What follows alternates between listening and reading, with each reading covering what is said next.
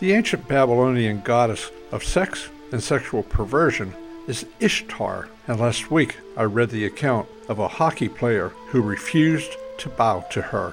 Sponsored by Certified Social Security Advisors. Don't make your most important decision without professional advice. CertifiedSSA.com.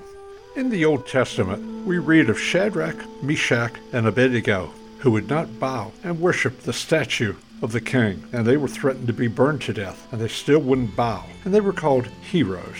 then last week, Philadelphia Flyers defenseman Ivan Provorov refused to wear a rainbow jersey for the team's Pride Night for LGBTQ inclusion. He said, I'm a Christian. I won't do that. To me, Ivan is a hero, but how many people who say they're Christians bow to the god Ishtar and will wear the LGBTQ rainbow?